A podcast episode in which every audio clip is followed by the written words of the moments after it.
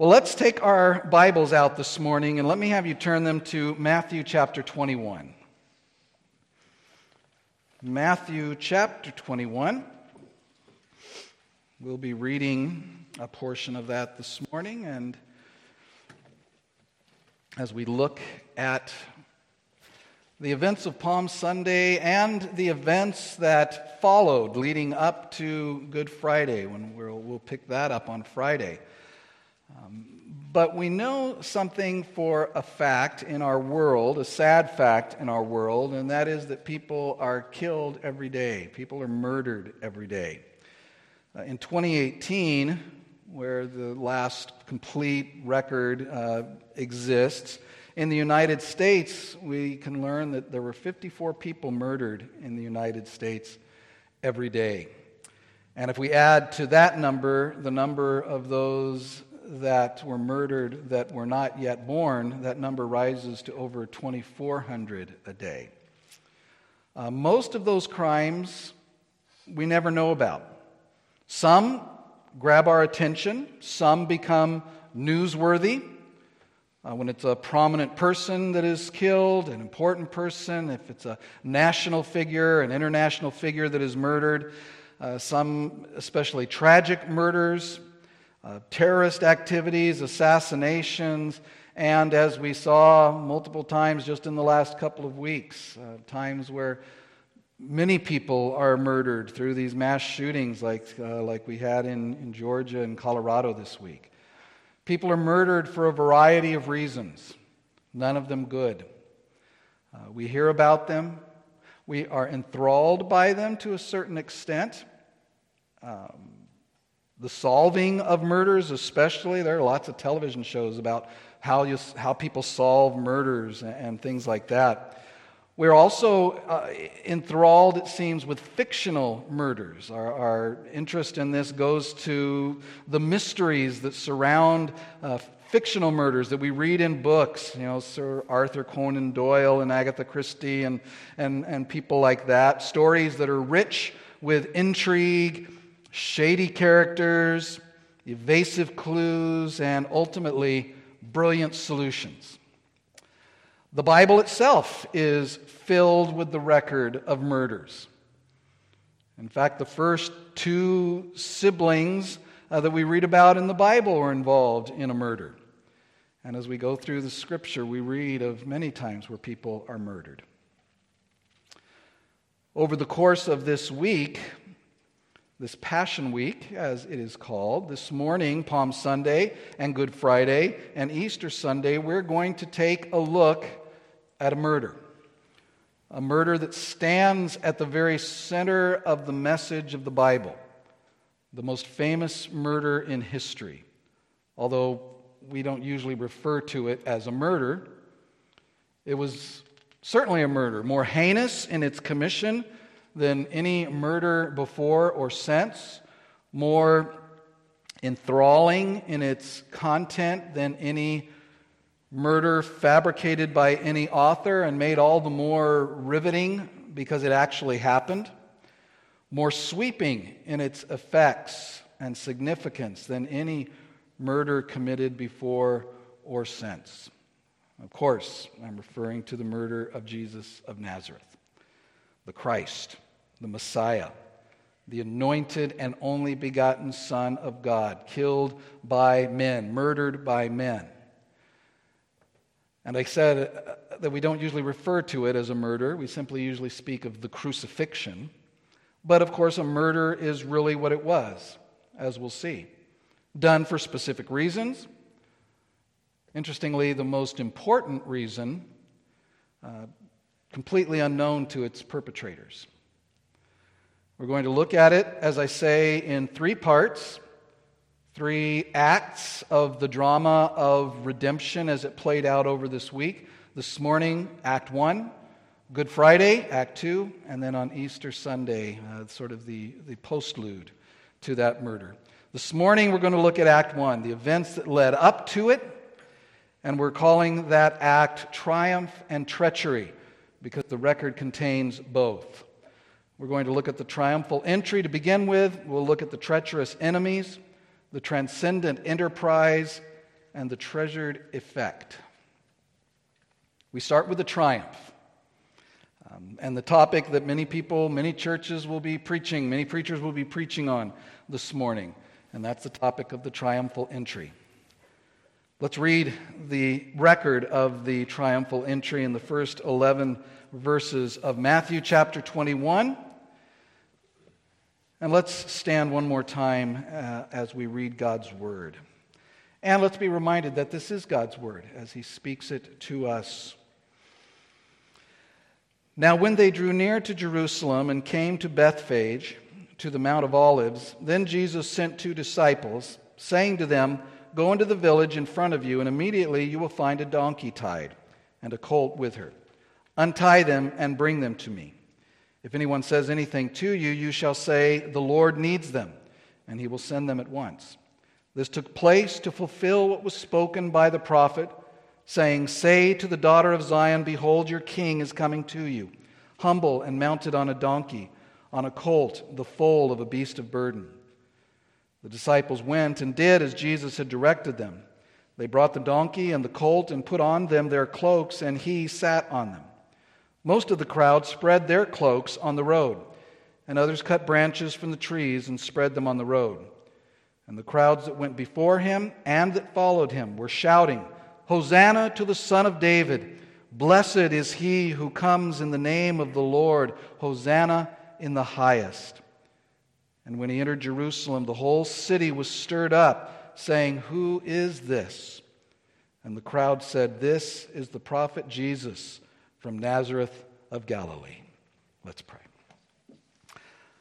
Father, once again, we, we count it such a great privilege to be able to together open your word, to hear it, to profit from it, to have you speak to us, Lord, through your word and through your ordained uh, preaching of your word. And we pray, O oh God, that you would remind us of these important things this morning. As we begin this series, we pray that it would be profitable to us. And we pray that we would rejoice in what you have done through uh, this horrible situation. And we ask it in Jesus' name. Amen. Well, please be seated. As I said, we start with the triumph, the triumphal entry. We read the record here, a seeming high point in the ministry of Jesus. His earthly ministry, his public ministry, had begun about three and a half years before this point. Uh, at the other end of the nation of Israel, up there in the north. For many during these years, as Jesus uh, traveled, walked around uh, teaching and, and preaching to those that, that would hear him, the word about Jesus, of course, spread. And as he, as he taught, speculation about him was plentiful and quite varied. First, there was the opinion of the people. Remember, at one point, Jesus asked his disciples about that.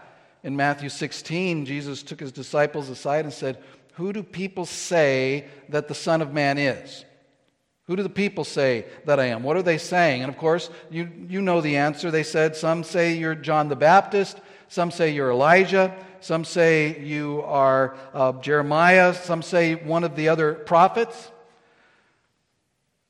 That was the, the opinion of the people. Varied. And for the most part, respectful, if, if a little misunderstanding of who he was. There was also the opinion of those who were the religious leaders of Israel during this time. Those who were really the enemies of Christ, especially the, the Pharisees, and to a, a lesser degree, but still considered enemies, the Sadducees, the, the elders of the church. The Pharisees and these religious leaders, their opinion of Jesus was that he was one who had come and was disrupting their power, disrupting their ability to control the people. Jesus was bringing uh, the good news of the kingdom of God. And so their, their opinion of Jesus, at one point we learn in John 8, was that he was possessed, possessed by a demon that he was empowered by the devil to do what he did. Luke 11 also says that, that he did what he did by the power of the devil himself. But then there was another group of people that had an opinion of Jesus, and that was the opinion of Jesus' disciples, the ones who knew him best, the ones who were with him day and night, who traveled with him, who learned from him, who sat at his feet as he taught them in all of these different places. And we know that they expressed their opinion throughout the Gospels. At the very beginning of the Gospel of John, Andrew, after meeting and interviewing Jesus, went immediately, John tells us, to his brother Simon Peter. And he says to him, We have found the Messiah. We have found the anointed one who was to come, the one that uh, we sing about, the one we hope for, the one that we sang of this morning when we sang, O come, O come, Emmanuel. The Messiah, the, the, the Mashiach, the, the anointed one, the one who had been promised from the days of the Old Testament, the one who would come and would be a great deliverer of God's people. The anointed one, the one who had been set aside for a particular work. Remember in the Old Testament, there was this, this practice of anointing certain types of people, setting them apart to their office in a very uh, visual way, usually with pouring oil on the head of the one who was being anointed. Prophets, remember, were anointed, as were priests, as were kings. Uh, but there was to come, the Old Testament promised, one who would embody all of these all of these in, in, in, their fullness, and one who would be the great servant of Yahweh, one who would come on behalf of God and who would be God himself, and who would come to his people. A divinely appointed and anointed king would come. Psalm 2, verses 6 and 7, God speaking himself here, saying, As for me, I have set my king on Zion, my holy hill. I will tell of the decree. This is the Lord uh, now speaking. The Lord said to me, You are my son. Today I have begotten you.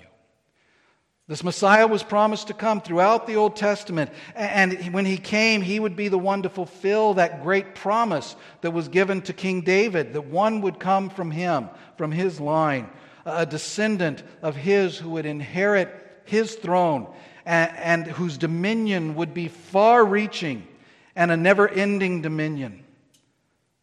This is the one who is variously described in the Old Testament as the seed of Abraham, the seed of David, the Son of Man, the servant of Yahweh, the eternal Father, the Prince of Peace, mighty God, wonderful counselor, the branch, my chosen one. And we could go on and on, naming the various ways that this one who was to come is, is described, and all of the promises that are made concerning him. There is a, a Jewish Christian theologian who says that there are more than 456 predictions of the coming Messiah in the Old Testament. And the, when the Messiah came, he would come as the king of God's people. And he would be hailed as the king as the son of David. And that's the context of Matthew 21.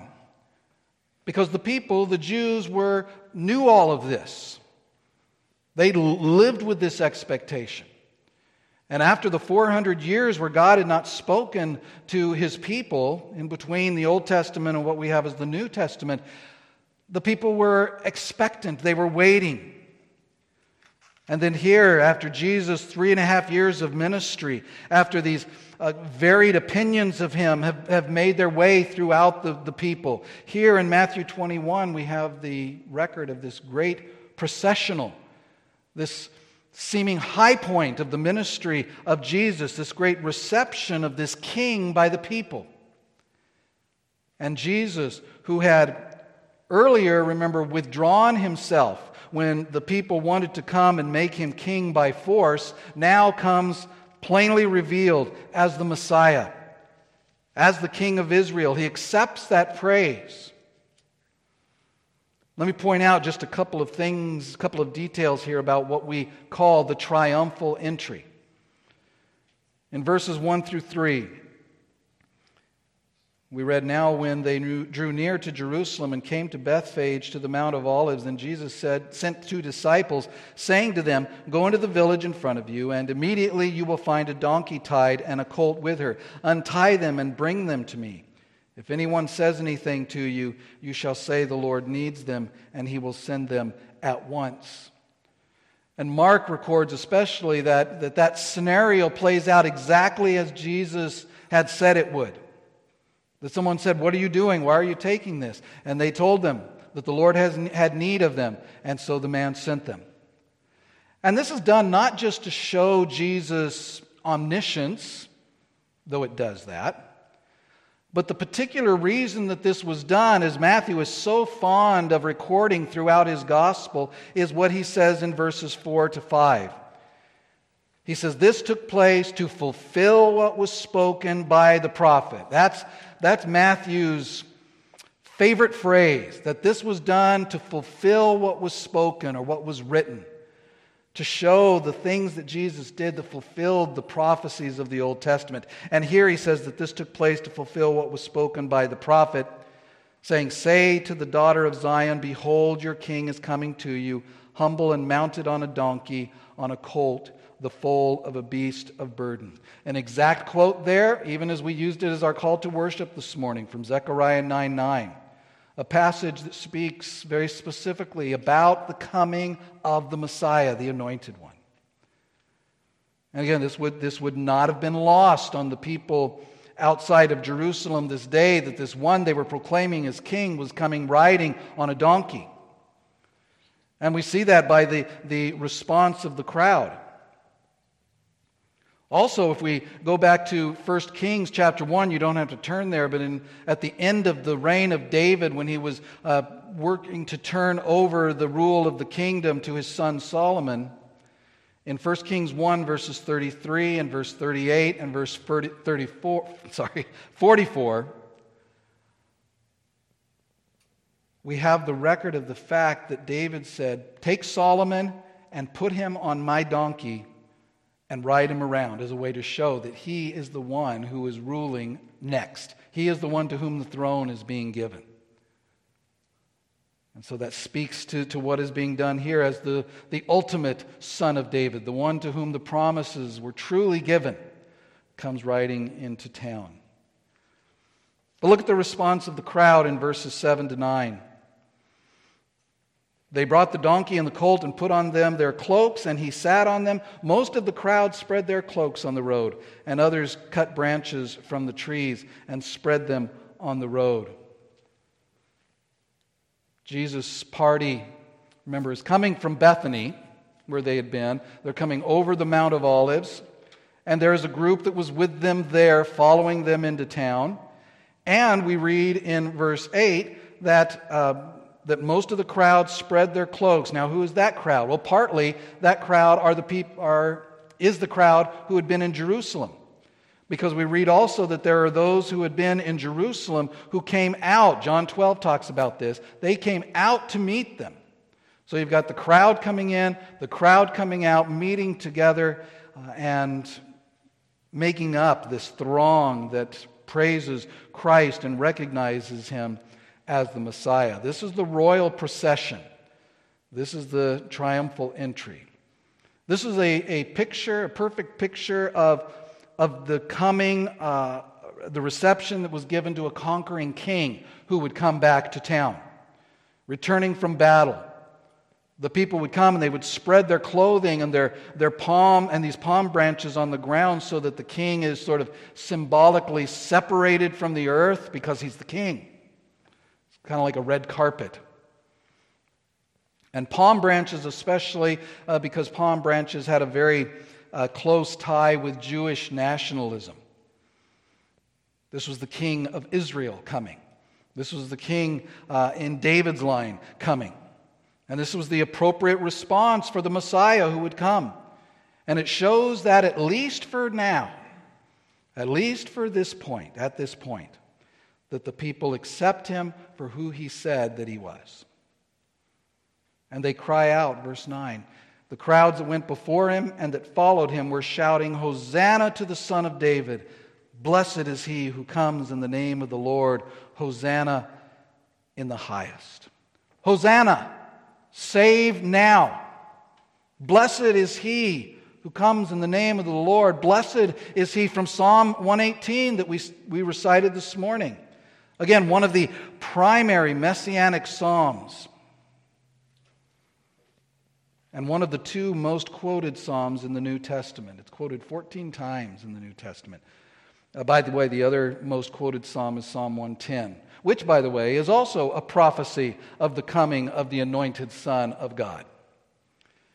And now, this was the time of his coming, openly, publicly, into the capital of Israel, the great and majestic city of David, Jerusalem.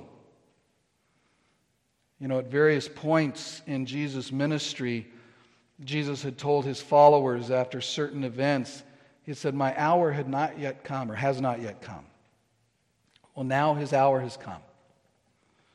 John 12, 23, Jesus says, The hour has come for the Son of Man to be glorified. And the beginning of that whole process that we're looking at over these three sermons on these three days, the beginning of this is this triumphal entry where Jesus is proclaimed to be what he truly is the King. And so Jesus Christ entered into Jerusalem. By all appearances, I say, things are going well. To those who would look, to, to the secular eye that would even look on this, it looks like Jesus has reached uh, the point that he was seeking to reach. Indeed, most would have thought that things were going as well as they could, and it was only glory ahead. But of course, we know in retrospect, and Jesus knew before the fact, that this wasn't the case. In fact, a little bit later, Matthew 26, Jesus reminds his disciples, he says that after two days, the Passover is coming, and the Son of Man will be delivered up to be crucified. Because there was more going on that Palm Sunday and the days that followed. You know, we don't have a service every day of the week this week, so we need to kind of catch up and, and do a lot of, of looking at ahead of time. There was more to what was going on than just this great royal procession, more than great, the, the triumphal entry. Because along with the triumphal entry, there were treacherous enemies about. Behind the scenes, as they say, there was treachery afoot. People in the shadows, schemes in development.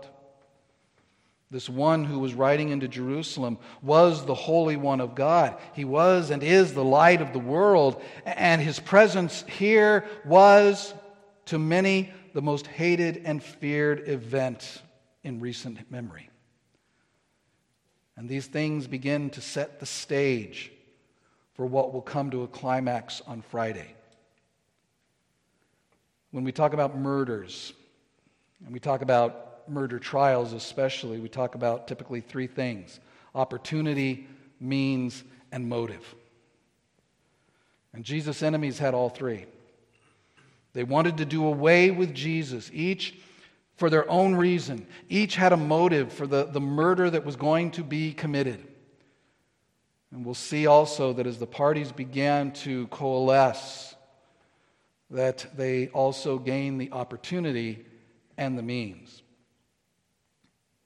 The first of those treacherous enemies we've named before, we'll name them again. These were the Jews, the, the leaders of the, the Jewish um, religion, the scribes and the Pharisees, particularly. You know, from the very beginning, Jesus had butted heads with the religious leaders. Not because they were religious, but because they were merely religious. Jesus talked to them as he talked to others. And Jesus, you know, was, was loving and kind and gentle with sinners. Isaiah had said that a bruised reed he would not break, and a faintly burning wick he would not, would not quench. And he didn't.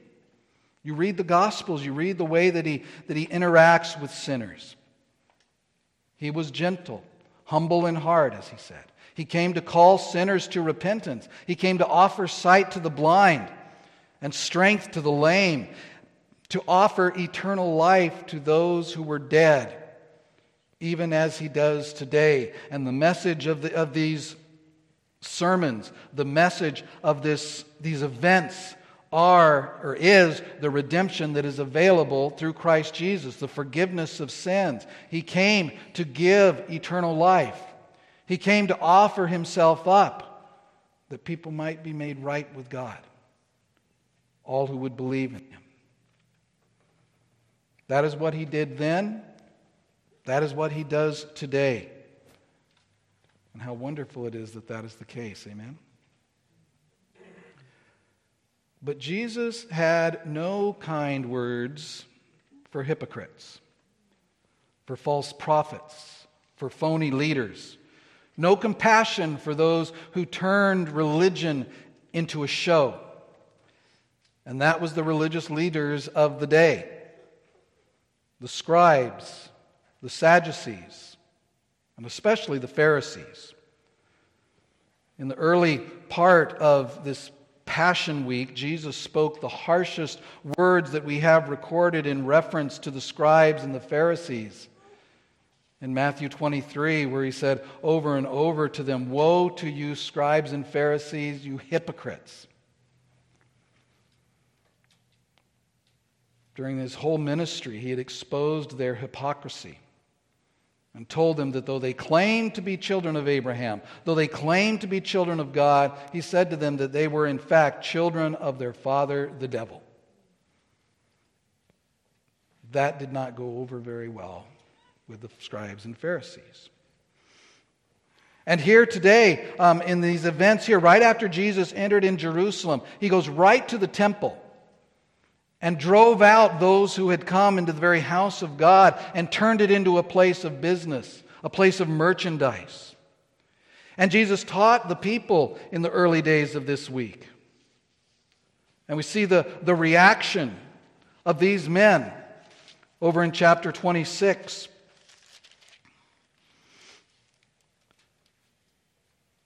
Just after the verse I read a couple of moments ago.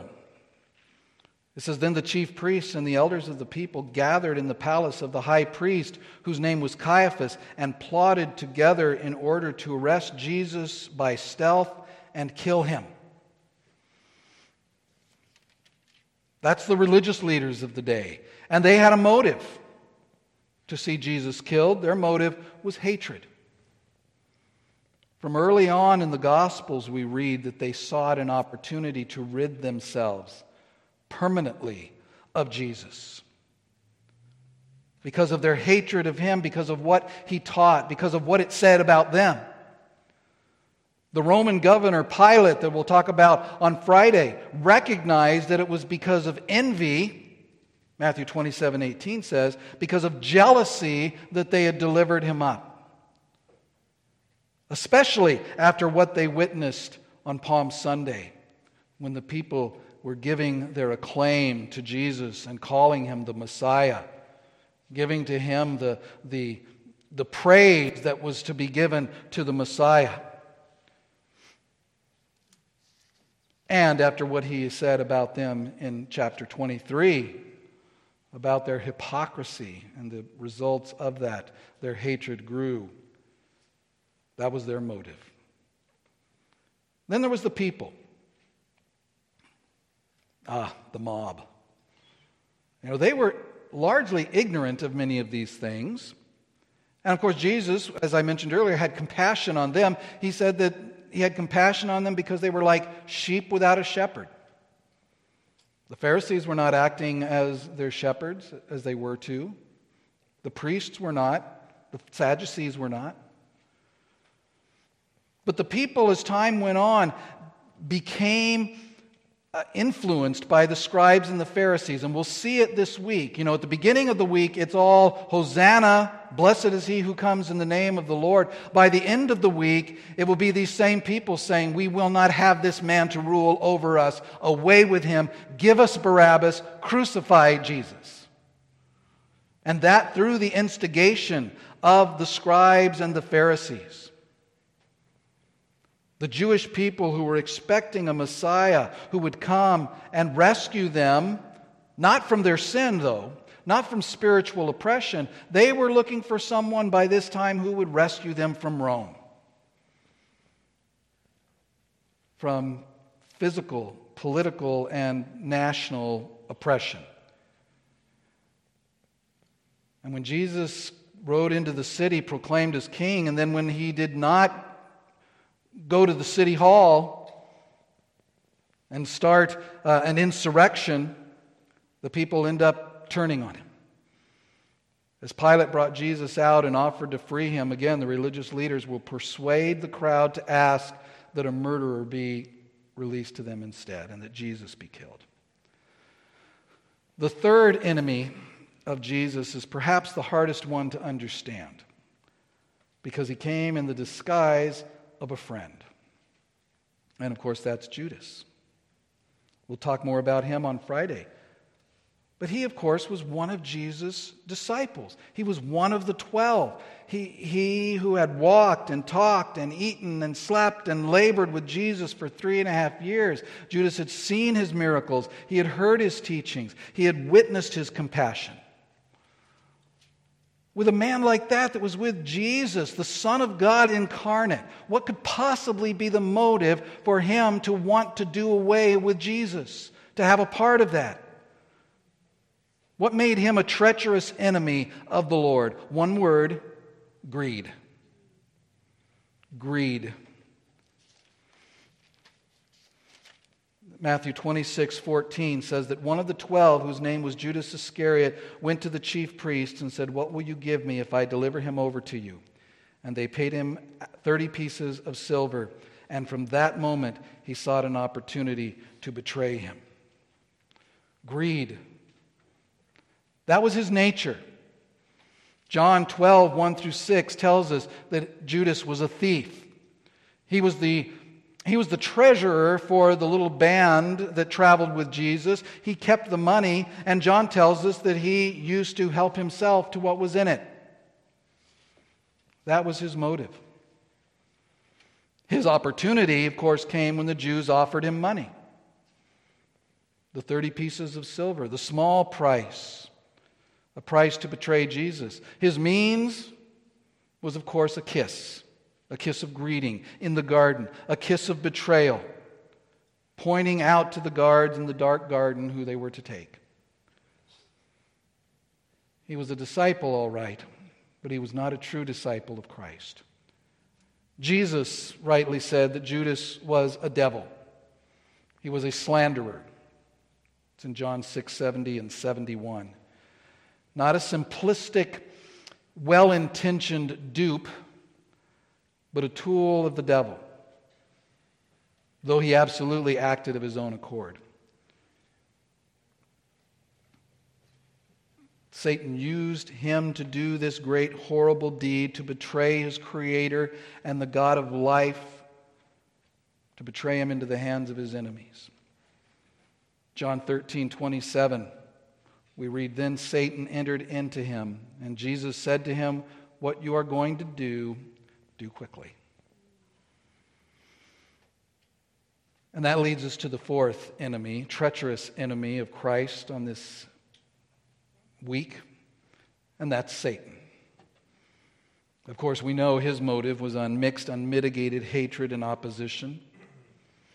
Though in no way an equal to Jesus in any way, Satan stands for everything that Jesus stands against, and vice versa.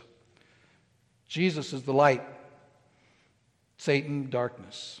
Jesus is the truth, Satan, a liar and the father of lies. Jesus is the Savior of his people, Satan is the accuser of the brethren.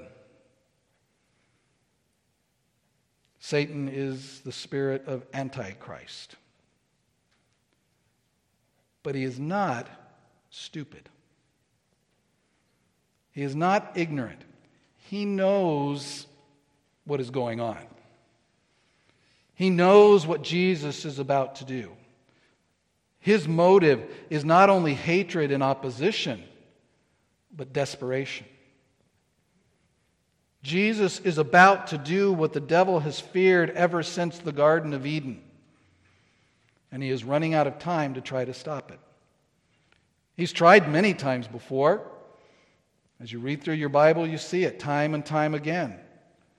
From the very beginning, from Cain killing his brother Abel, he's trying to destroy the seed of the woman that God had said would come and crush the head of Satan. You know many of these. In the time of Esther, another plot to destroy the line which would lead to the Messiah. In the days of the, the evil queen Athaliah, who sought to destroy the royal seed of David and almost succeeded. But through God's providence, young Joash survived. In the New Testament, we know what happened when Jesus was born that Herod tried to wipe out the Son of Man, the Son of God who was coming. Through the instigation of the devil, he had all of the ones that could possibly fit the description of this king who had been born to be killed. Satan even made the direct approach, tempting Jesus in the wilderness. Through Peter, he prompted him to have his mind, as Jesus said, not on the things of God. So that Jesus said to Peter, Get behind me, Satan. And now Satan's time to stop this is about over. And he is desperate. So, as we looked at the triumphal entry, we saw the promising outlook of the public actions and the proclamation of Christ as the Messiah. We've learned that there were the treacherous enemies of Christ at work. If we stop after the first point, things look really great. If we stop after the second point, things seem out of control in the other direction. Now, not rosy, but hopeless. But let's look at the third aspect of what is going on and see the transcendent enterprise the transcendent enterprise, because there is more than going on, more going on here than meets the eye. And this didn't all occur by chance, you know. Nothing does. It is not as though God's focus was on the glory of the triumphal entry and therefore he was distracted from all the scheming of the enemies over here so that he was taken by surprise in what happens. No, in the midst of the events taking place, there was ever and always a divine subplot going on, or rather, a divine superplot going on, a macro narrative, a story behind the story, a story above the story. Once again, Genesis 3:15 comes to mind. I will put enmity between you and the woman, God said, and between your offspring and her offspring. He shall bruise your head, and you shall bruise his heel. If you want a plot statement for the entire Bible, there it is. A statement of the theme of Scripture. The rest of the Scripture is that verse being worked out in the minutest detail in history, in the plan of God and Psalm 22 and Psalm 118 and Isaiah 53 and Zechariah 9, all filling in details as history has moved inexorably on toward these events this week in Jerusalem. This is not simply the way things worked out, but it is the only way that they could have worked out. Because it is the way that a sovereign God has decreed that they would work out. And this all accelerates now between Palm Sunday and Good Friday with many events that happen. We don't, don't have time, obviously, to look at each one, but chapter 26 especially is full of indications that this was all taking place as had been predicted in the Old Testament and from Jesus' own lips. And the chain of events will continue to fall out that way, Peter says, according to the predetermined plan and foreknowledge of God. It was the plan of God, the plan for the redemption of man coming to a climax in this week. Were the treacherous enemies working according to their own will? They certainly were. And yet they were doing exactly what could not possibly fail to happen because God had decreed it, because it was God's plan of redemption. Peter will say again in Acts chapter 2 that Christ was murdered by the hands of wicked men. But this was according to that predetermined plan that was bigger than any of the participants, bigger than all of the participants, the transcendent enterprise of the omnipotent God, all to obtain something particular. In the middle of chapter 26 of Matthew, Later in the week, Jesus and his disciples meet together one last time before the events that will take place. They meet in a borrowed upper room. And there, Jesus and his disciples share a Last Supper, during which time Jesus reveals his betrayer and demonstrates the love of a master in serving others. And here we have a fourth aspect that we're going to look at this morning of this, the, this first act of this great, awesome, and horrific act. We get a glimpse of the treasured effect as Jesus institutes what we call the Lord's Supper in that room as part of that supper. In verses 26 through 29 of, of, of Matthew, we read this, and we've read this so many times before. Now, as they were eating, Jesus took bread and after blessing it, broke it and gave it to the disciples and said, Take, eat, this is my body. And he took a cup, and when he had given thanks, he gave it to them, saying, Drink of it, all of you, for this is my blood of the covenant, which is poured out for many for the forgiveness of sins. Why is the God of the universe here in human flesh? Why has he experienced this triumphal entry? Why are his treacherous enemies about to be allowed to murder the innocent Son of God? Why, in fact, is Jesus about to be delivered over to them by God? Why ha- has the God of all the universe, who does as he pleases in all the world and in all the lives of men, who works all things according to the counsel of his will, why has he undertaken this transcendent enterprise? It is because of this, people of God, because of the treasured effect, effect of it all, that people's sins can be forgiven. For this is my blood of the covenant, which is poured out for many for the forgiveness of sins. That is why. because he is the Lamb of God who takes away the sin of the world. And the way that he takes away the sin of the world is by bearing the punishment for it in his own body on the cross. His earthly father, Joseph, was told before Jesus was even born, You shall call his name Jesus. Why? Because he shall save his people from their sins. we look on these things, beloved, with, on the one hand, abhorrence, especially as we consider the events of Good Friday. But also, as we see the, the things leading up to this, as we see the fact that the Jews and the people and Judas and Satan, because of what they were doing and because of to whom they were doing it, and because it is the most obscene act in the history of the world. And our temptation is to turn aside from it, to not think about it, to never mention it. But on the other hand, we rejoice in it. Paul says, I glory in the cross of Christ.